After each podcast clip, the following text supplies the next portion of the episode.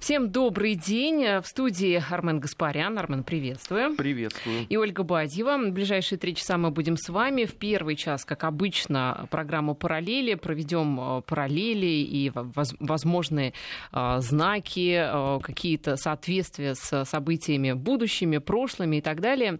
В следующем часе мы подведем итоги недели вместе с президентом Центра стратегических коммуникаций Дмитрием Абзаловым. И в 17 часов анонса недели расскажем о самых интересных интересных событиях, которые будут на следующей неделе, а также э, постараемся предположить, как они будут развиваться. Но давайте закончим э, сейчас с неделей уходящей, на которой э, Александр Турчинов, секретарь СНБО Украины, заявил, что формат АТО уже несколько неформатен, скажем так, и его надо каким-то образом менять. Вот как менять, господин Турчинов не пояснил, самое интересное, и начали все гадать, начиная от там, политологов, политологов, экспертов разнообразных. Э, интересно, есть ли у самого господина Турчинова видение того, что он собирается делать дальше и вообще для чего он делает все эти э, интересные заявления? Самое смешное э, и поучительное состоит в том, что гадали и думали, как же все-таки там будут развиваться события, исключительно российские политологи. А на Украине эта новость вообще никого никоим образом ни на что не вдохновила. И, собственно, это и неудивительно. Ну вот ехал сейчас на эфир э, Вести ФМ. Эм. смотрю украинскую печать. Есть у меня слабость такая. А, главная новость сегодня, недословно, но вот близко к тексту цитирую. Наши славные ВСУ точным огнем артиллерии накрыли позиции сепаратистов. И дальше идет описание этого нордического подвига. Отсюда вопрос. Это сильно похоже на выполнение первого пункта Минских соглашений? Ну, хоть в каком-нибудь виде. Ну, ладно, там а, у нас с вами, а, может быть, свое видение этого. Ну, вот с точки зрения Европы или Соединенных Штатов. Нет, но ну, нужно как-то мотивировать а, призывников, которых туда отправляют. Мотивировать на что? Ну, чтобы они не сбегали, не прятались по подъездам, а чтобы они демилиза... демобилизацию проходили. Проблема-то ровно в том состоит, что если на первом этапе этой так называемой АТО у них не было недостатка в добровольцах, потому что туда подправился воевать самый пассионарный элемент. В основном это там люди до 25 лет, разделяющие там ярко выраженную националистическую идеологию, при этом это вовсе не э, условно киевский костяк, а скорее это костяк э, пяти западных областей, то потом дураков стало сильно меньше.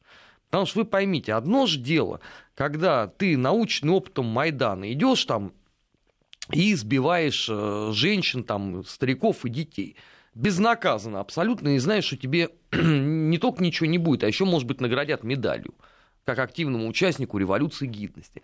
А совсем другое дело, когда тебе приходится воевать.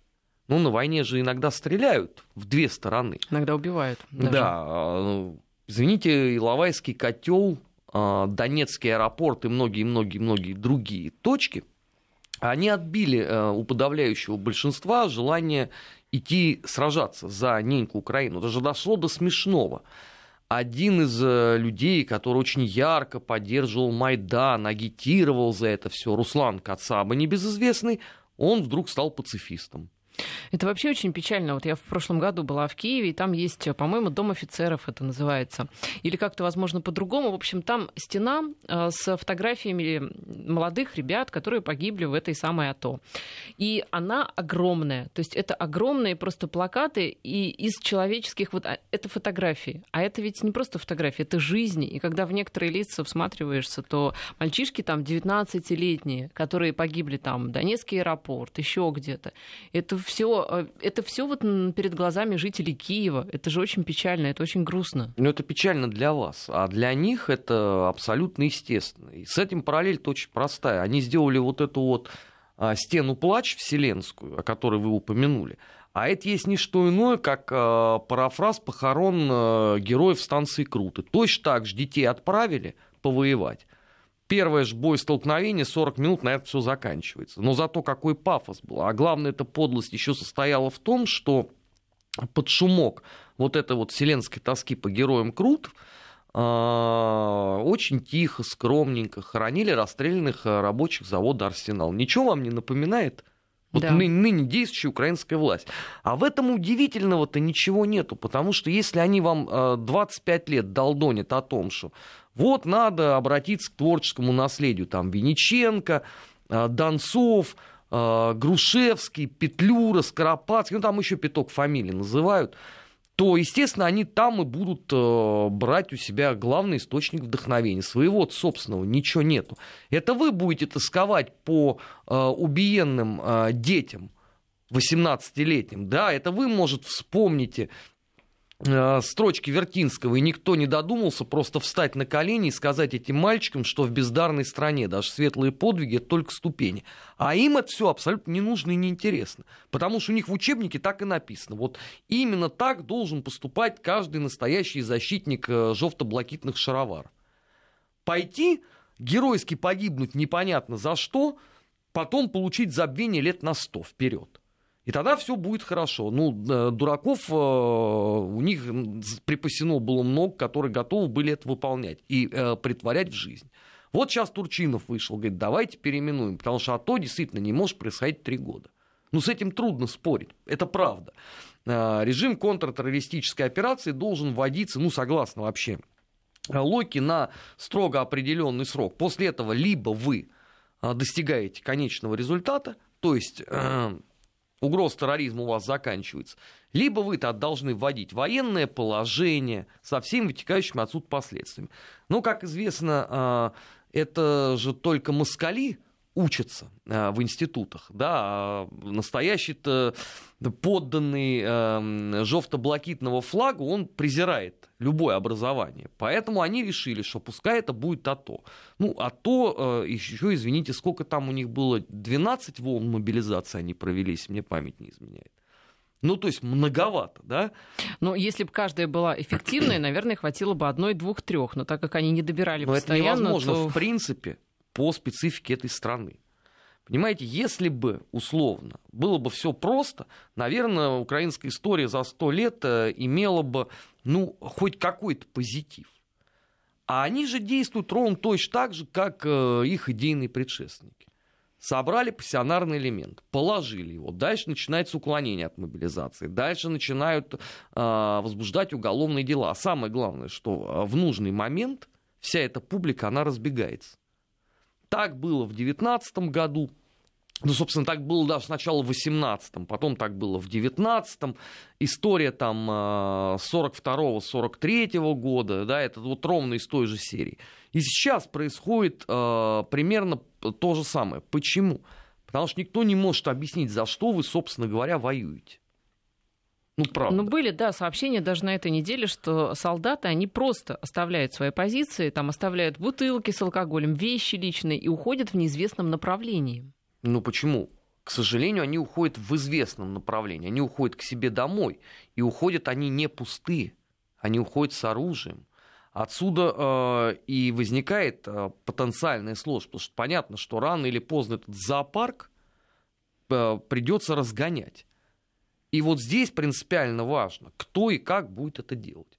А, на этой же неделе была у нас горячая линия с президентом, и в том числе ему был задан вопрос из э, Киева, по-моему, дозвонились тогда. Да, да, да. А, с чего вы нас э, все бросили? На что был последовал ответ, что никто никого не бросал. Но здесь принципиально важно. А как вы будете наводить порядок в той стране? Вообще, кто и как это собирается делать? Э, неконтролируемый никем оборот оружия. Причем, э, извините, в том числе рядом с границей Российской Федерации. Абсолютно шизофреническая публика, э, готовая убивать когда угодно и кого угодно. Ну, сегодня вот взяли и разогнали ЛГБТ-действо. Хотя это ведь... Один... Это по-европейски. Не и, разгонять. Ну, смотрите, это ведь один из основных козырей был в переговорах с Европейским Союзом, что мы-то вот будем проводить и так далее. И обратите внимание, кстати, на пикантную подробность. А, Турчинов несколько лет орал, что он там чуть ли не первый пойдет а, с радужным флагом. Но ему некогда, он же АТО занимается. Вот, как только безвиз получили, про все эти ценности сразу быстренько забыли. Почему? Потому что, а, извините, у вас под боком есть люди, которые этого терпеть не будут. Это вот тот самый пассионарный кластер, там еще не до конца истребленный за, за три года. А, который диктует, собственно говоря, свою линию поведения. И с этой точки зрения надо понимать, что э, господин Порошенко представляет исключительно сам себя. ну, не на кого опираться. Потому что э, эти все замечательные э, добрбаты, они же из структуры МВД. От господина Авакова, который в тесной спайке с тем же Турчиновым, с тем же Яценюком. И, а кто, извините, девушку ужинает, тот ее и танцует потом. Да, Армен, но ведь э, вы же понимаете, что Порошенко особо бояться нечего.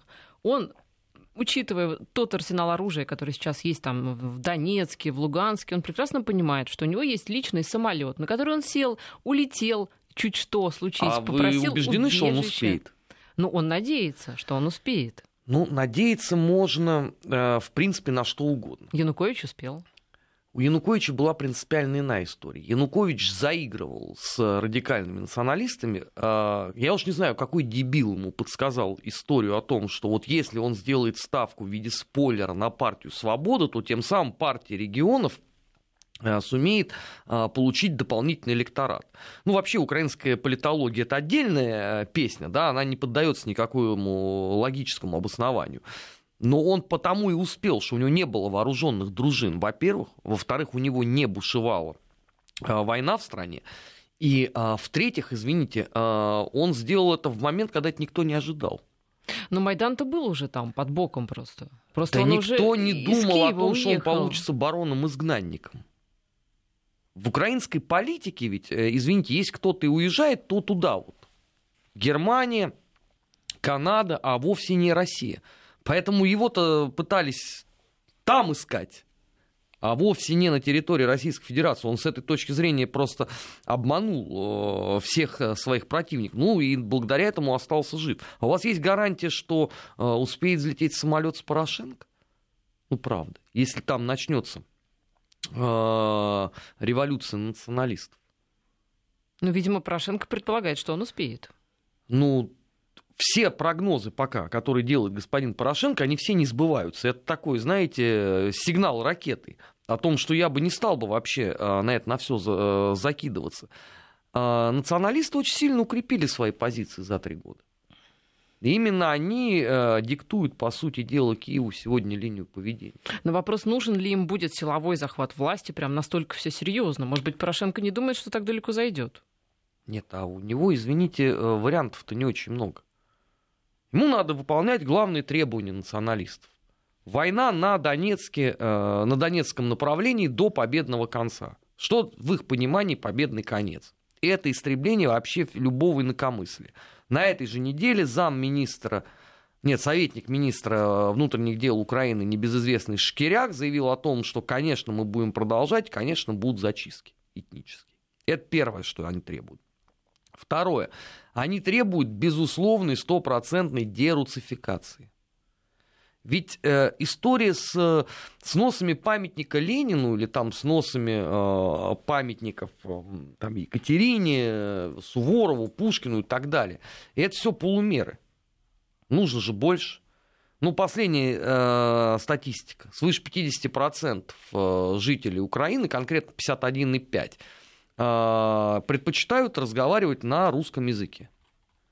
Это, это факт, да. Сильно это похоже на а, методологию построения национального они государства. Они не предпочитают, они так привыкли. Ну, вот э, радикальные националисты не хотят, чтобы так было. Им Но надо... это сложно искоренить, если человек кстати, с этим родился и воспитывался так. Это же глупо искореняется. Я это. должен вас огорчить. Если они э, применят э, условно децимацию, то это можно искоренить в течение месяца. Вообще там ни одного слова на русском не прозвучит. Каждого десятого брать просто и расстреливать. А что им, думаете, что-то дрогнет эм, в их сердце? Вовсе нет. У них в программах написано о том, что надо проводить насильственную украинизацию прививать национальное сознание. Если у вас, извините, а, люди не желают это делать, тогда, опять же, смотри следующий пункт программы. Тогда это истребление. Из-за чего, собственно, воюют-то э, в Донецке? Из-за того, что просто одни совершенно справедливо говорят о том, что мы русские и не хотим с вами иметь ничего общего, с вашей артелью вот этой вот западенской. А другие говорят, нет, ребят, вы на самом деле вы ошибаетесь, вы украинцы, сейчас мы вам это докажем. Сейчас мы просто перебьем тут чутка народу, и все будет э, хорошо. Ну, вы хорошо, украинцы, вы просто забыли об этом. Да они не то, что забыли, они об этом не знали даже никогда. Мгм. В этом-то и проблема страны, что э, вы не можете построить там нацию в политическом значении этого слова. Даже несмотря на все усилия трех последних лет, добиться главного не получилось. И все это признают. Потому что э, что главное? Главное поменять э, архетип народного сознания. Удалось это сделать? Нет, они просто молчат. В этом и проблема. Расчет-то был на что у политтехнологов американских? 25 лет вы накачивали э, Запад и потом последовательно центр Украины всякой макулатурой, да, там про Бандеру, про Мазепу и так далее. Расчет строился на то, что э, вы вырастите поколение, которое будет э, мыслить в этом векторе. Окей, вы это достигли. А с предыдущими поколениями что делать будете? Ну, то есть вам надо либо ждать, пока они все вымрут, либо помочь им каким-то образом уйти.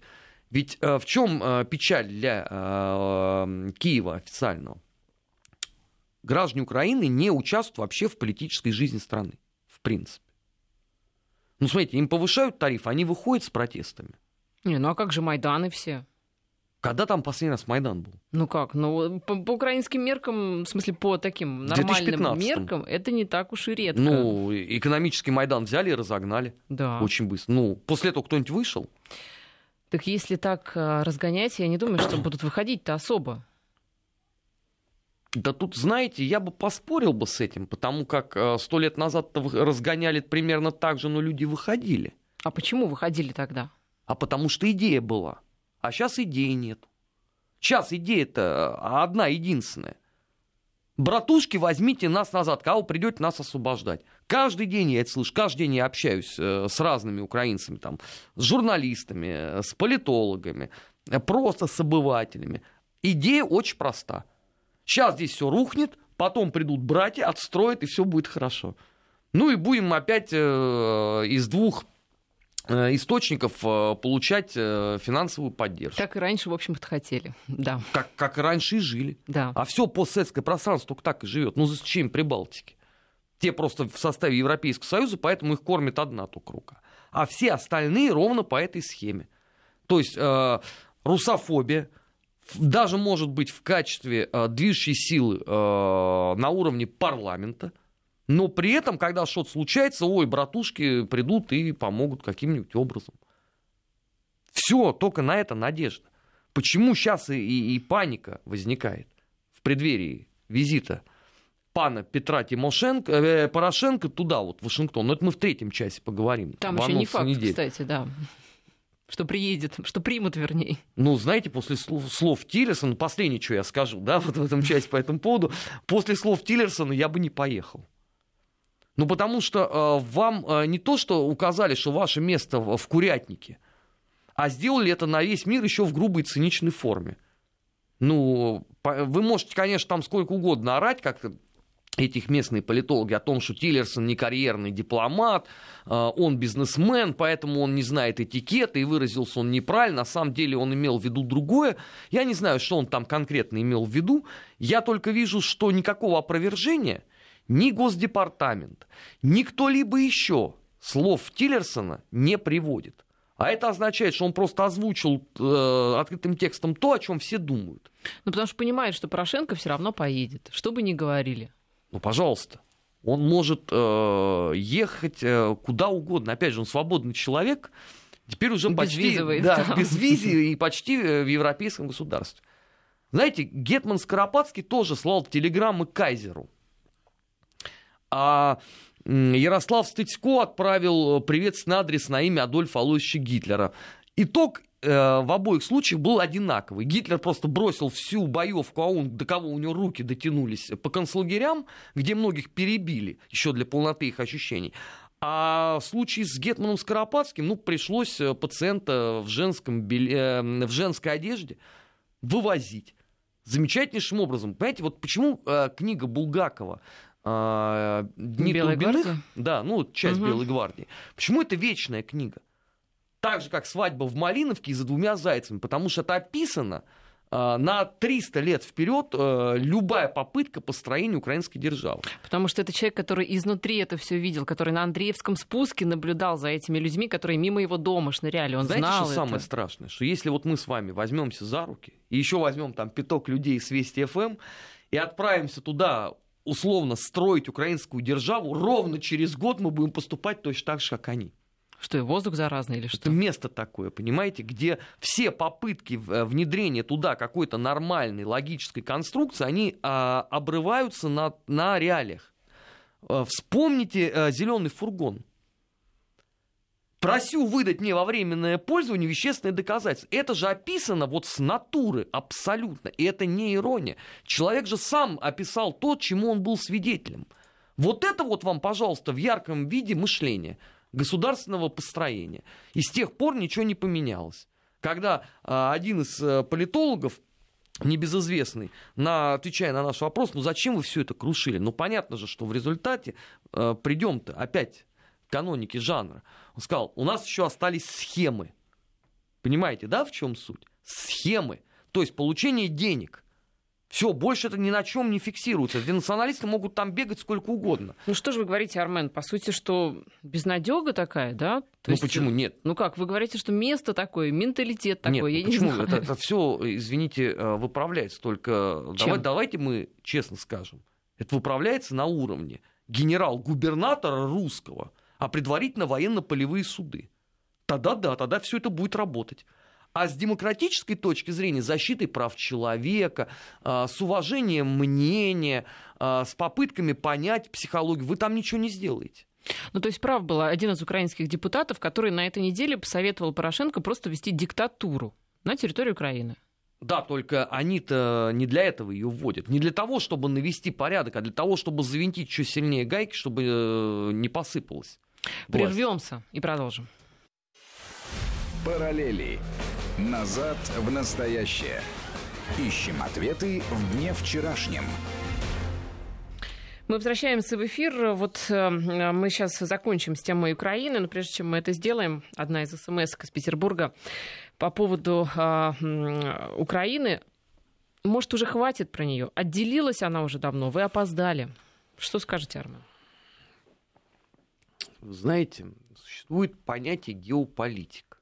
Ну, понятно, что не очень э, многим э, нравится об этом рассуждать, но между тем, существует зона стратегических интересов Российской Федерации. Туда входит все постсоветское пространство. Для понимания, если мы не будем этим заниматься, у нас э, в результате нашей границы это, опять это преступно пододвинут э, к базам НАТО, как мы имеем э, в случае с Прибалтикой. Я напоминаю, что вот эта вот ситуация с Прибалтикой возникла ровно по той же причине, которая вот была озвучена смс-кой. Это 89-90 год. Хотят они выйти, да, пожалуйста, с катертью дорога. А потом, когда э, в результате все прошло по понятно какому сценарию, заверещали, ой, а как это у нас на прямом э, направлении к э, Санкт-Петербургу такая вот история возникла. Так меньше надо было заниматься. Э, вот этими вот э, размышлениями толстовскими, а внимательно посмотреть на карту Родины чудесной. Это полезно иногда. Также и в случае с Украиной. Если мы не будем этим заниматься, мы рискуем получить огромный котел с неприятностями, гораздо больше, чем у нас есть на сегодняшний момент. Ну, согласитесь, заниматься-то начали поздно. А это вопрос, извините, не ко мне. Это не к вам, это к МИДу Как к раз нашему. экспертное сообщество, э, как минимум с 2008 года предупреждало о том, что там может произойти. Другой вопрос, что те люди, которые сегодня начинают стонать, да не надо вообще ничем заниматься, они тогда говорили, да перестаньте, это э, наша с вами братская Украина, никуда она не денется. Я же таких дураков очень много повидал которые мне на полном серьезе рассказывали, что я ничего в этом не понимаю, мало ли кто там выпускает книгу про Бандеру и Шухевича, и мало ли какие там настроения в Верховной Раде. А потом случился 2014 э, год, февраль, и те же люди заголосили, ой, а что делать-то теперь? Откуда взялось что? И до сих пор они могут выйти из э, состояния интеллектуального тумана. Ну, привыкли э, находиться в сериале «Жизнь тростникового разума». Ну, хорошо, это, собственно, лично ваши предпочтения, живите так с этим. Но ну, не а надо призывать к этому страну. Теперь отпустить Украину в Евросоюз, пусть посмотрит, как там живется. Ну и сама решит, что лучше. Не отпускать надо а, в Европейский Союз. Она там никому не нужна. Но это ее выбор, пусть идет. Вы поймите, точно такой же выбор уже сделала Молдавия в свое время и Грузия. Они вошли в Европейский Союз. Прибалтика-то вошла. Прибалтика входила по другой причине в другую историческую эпоху. Прибалтика входила, извините, в начале 90-х, а вовсе не в 2017, 18 или 19. Э, у Европейского Союза ресурсов не хватает своих лодырей кормить, а вы предлагаете им еще там плюс 28-35 миллионов которые ничего делать не будут, но будут бегать с оружием. Такое франшиза Сомали в действии. Что не нравится, ну, мы тут можем решить вопросы Ты по говоришь, понятиям. Пр- пр- прекрасно. Там же и так целые банды по этим мигрантам перевозят туда-сюда. Вот прибыло в полку этих банд. Ну, замечательно, только пока Европа э, праздник это э, непослушание не оплачивает, а вы призываете, да, то есть давайте там э, обыватели Сарбрюкена какого-нибудь там или Брюсселя, вот пусть он оплачивает э, танцы с бубнами в исполнении там всех этих батальонов назначения, которые, между прочим, там еще на границе теперь еще с Приднестровьем оживляются. Но это, опять же, большой привет всем этим людям, потому что там 250 тысяч наших граждан. Ответ последует очень жесткий. Поэтому надо заниматься. Да, вот еще нам пишут, что Украина в ближайшей истории уже не будет с Россией. Это большой геостратегический проигрыш России на этом историческом этапе. Но действительно, история, она вот... Э, да, мне это доводилось читать воспоминания современников 18-19 э, года с тем же самыми лозунгами, что все, мы выдавили себя русских по капле. Потом наступил год 1920, и выдавливатели почему-то, сверкая пятками, спасали свои драгоценные вышиванки а, по разного рода европейским портам. Грузили а, в Америку рис и муку на досуге от политической деятельности. Поэтому и здесь будет то же самое. Давайте про политическую деятельность э, в России. У нас 12 эм, июня на Тверской улице в Москве, ну и не только в Москве, в разных городах проходила акция оппозиции, не согласованная, по крайней мере, в Москве с властями. А, так вот, на следующий день, 13 июня, наш коллега Владимир Соловьев э, в эфире нашей радиостанции Вести ФМ в программе «Полный контакт» прокомментировал это мероприятие. А, по его подсчету, подсчетам в акции приняли участие максимум 2% от тех, кто вышел на Тверскую площадь в этот же день, 12 июня, чтобы День России отпраздновать. И вот далее идет цитата Владимира Соловьева. И вот эти 2%, я девушка, простите, я не буду ругаться, и вот эти 2%, ну, условно говоря, отходов жизнедеятельности считают, что они здесь власть, считают, что они могут портить людям праздник. И вот эти 2%, ну, опять я смягчаю, отходов жизнедеятельности считают себя вправе кому э, что-то кому-то в Москве объяснять. Это сказал наш коллега Владимир Соловьев. Кстати, для статистики. По неофициальным данным, в Москве эта акция собрала, я имею в виду оппозиционные акции, около 10 тысяч человек. Это оценки очевидцев. Официальные оценки 6 800 оценки МВД. Что касается Дня России в центре Москвы, то по оценкам Департамента торговли и услуг более миллиона человек. То есть, ну, если э, математику сейчас включить, если посчитать, это где-то 1%. 10 тысяч, 1% от миллиона. Далее э, последовала, соответственно, реакция тех самых 2%, э, которые записали э, такой видеоролик. Он был на некоторых телеканалах. Ролик с точки зрения там вот художественной ценности мне, кстати, очень понравился, хорошо сделан. Вот. Только содержательная ценность там равна нулю. Ну, содержательная ценность, чтобы уж давайте мнение всех сторон привести, содержательная ценность была такова, что говорили эти самые 2%. Со своей стороны, со стороны 2%, я хочу сказать, сказать, что если я и хожу на митинги, то это не потому, что я не люблю Россию или полностью поддерживаю Алексея Навального, а потому что я хочу быть услышанным и реально искренне верю в светлое будущее нашей страны. Это одна цитата. Вторая цитата. Журналист не имеет права опускаться до оскорблений, ну и так далее. Вот такая вот была дискуссия, э, достаточно эмоциональная, скажем так, э, с обеих сторон. Э, Причем, мне кажется, с первой стороны она была даже более эмоциональной, чем со стороны тех, кто ответил. Мне кажется, ответ он был как раз вот не очень такой эмоциональный, а скорее ну, логический, что ли.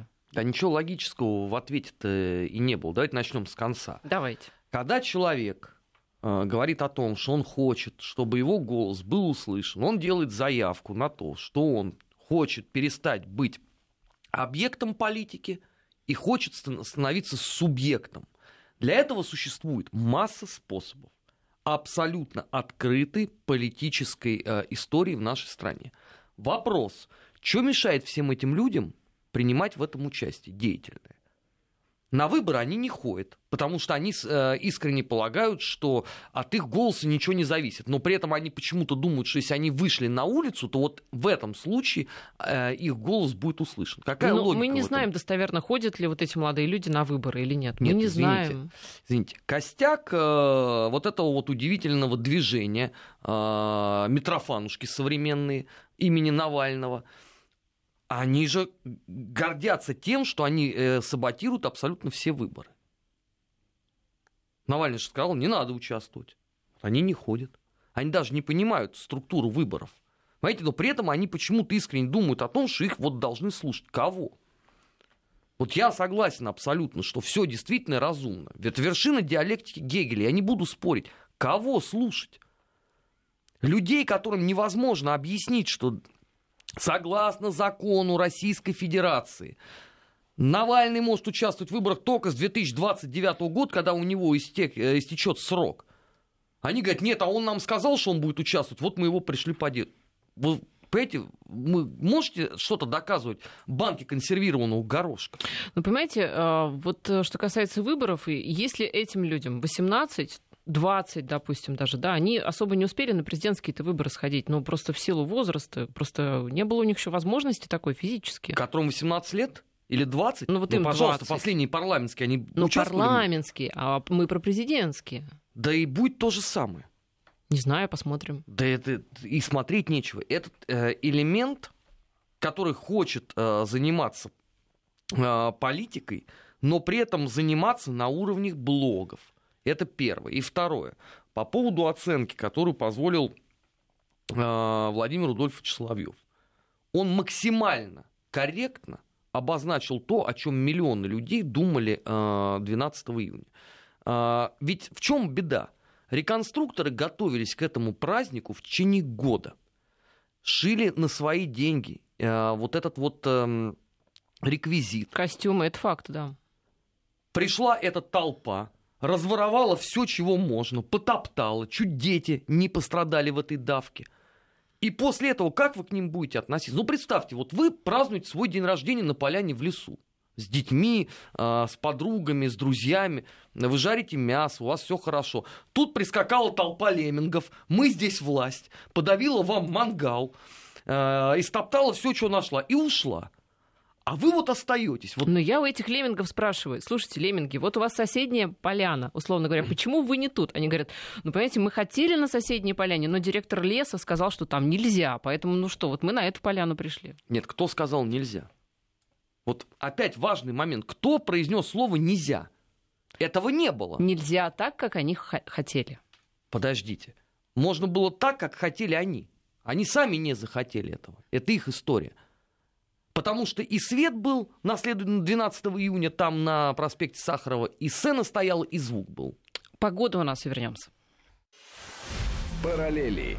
Назад в настоящее. Ищем ответы в дне вчерашнем.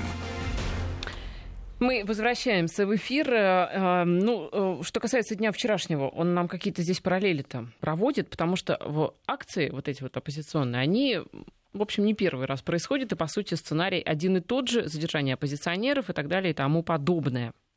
Параллель очень простая. Та истерика, которая последовала на а, слова Владимира Рудольфовича, это, знаете, я а, Солженицына не читала, но как женщина и мать против.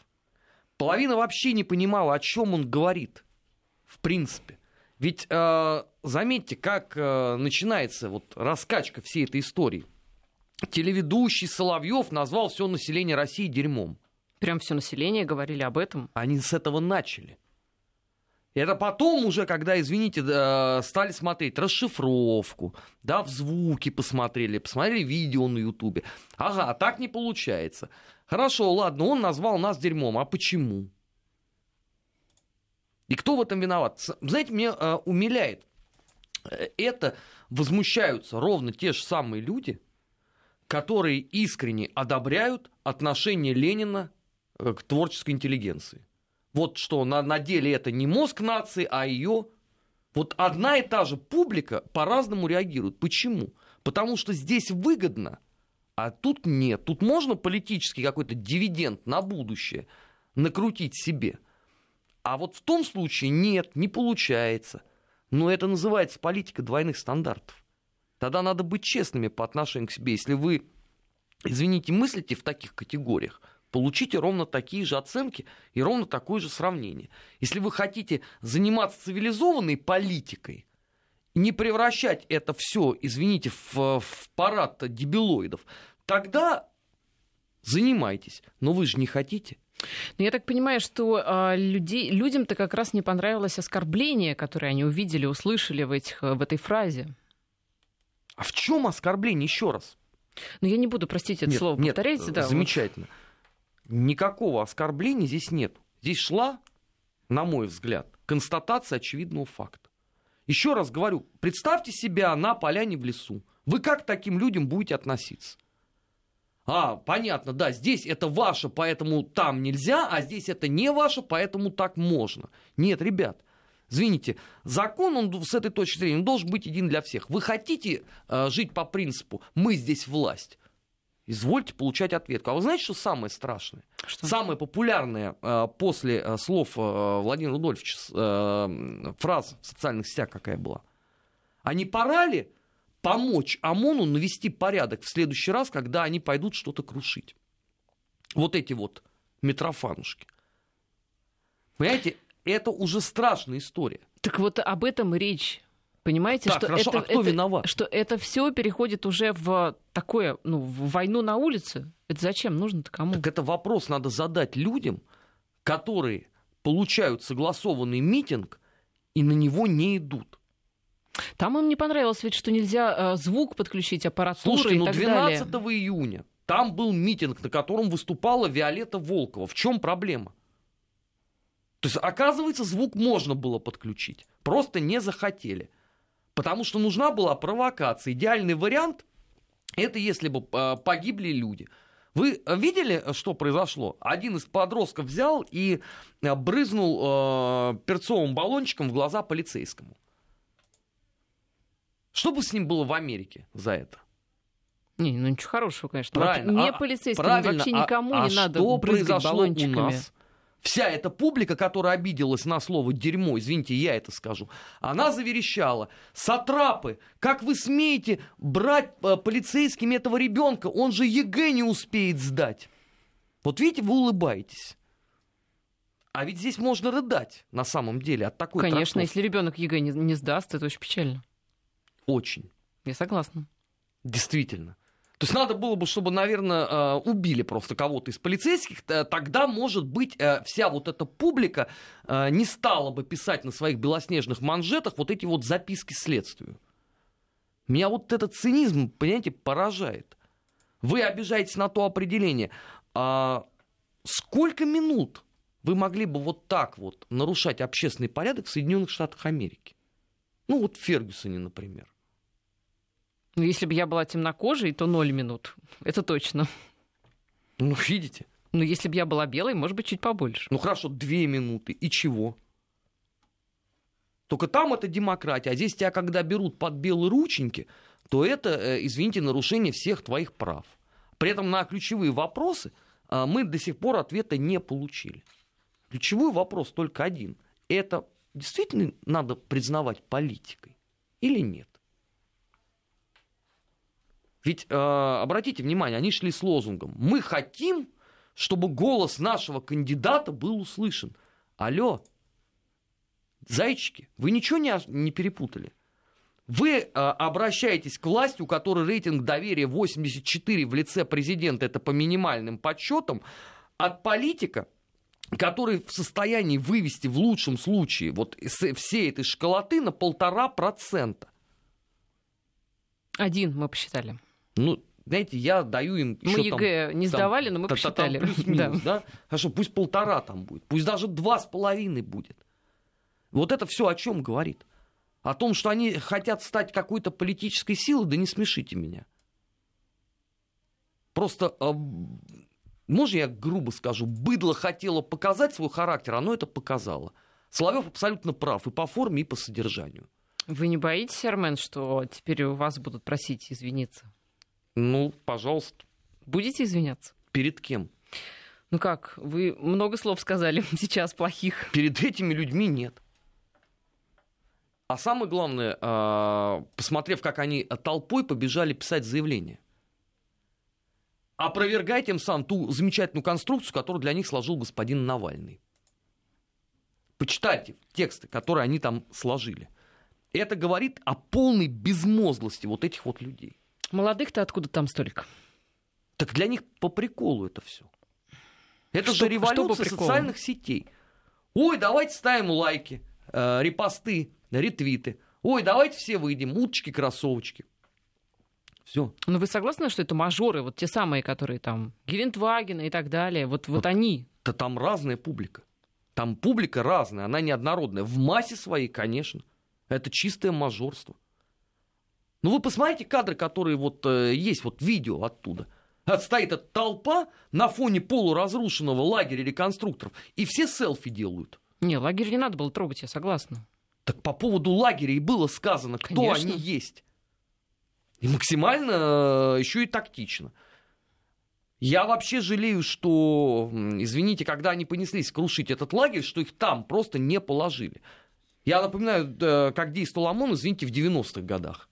Все-таки 12 июня. Светлый такой праздник, хороший. Ну, Олечка, жаль, у нас ну, жаль. светлый, хороший праздник 1 июня. Идейные предшественники вот этих дебилов за точкой положили ОМОНовца на мосту на Крымском э, в 1993 году. И тоже все ходили и рыдали, что как это так? Это мы, же дети. Мы прервемся и вернемся к вам.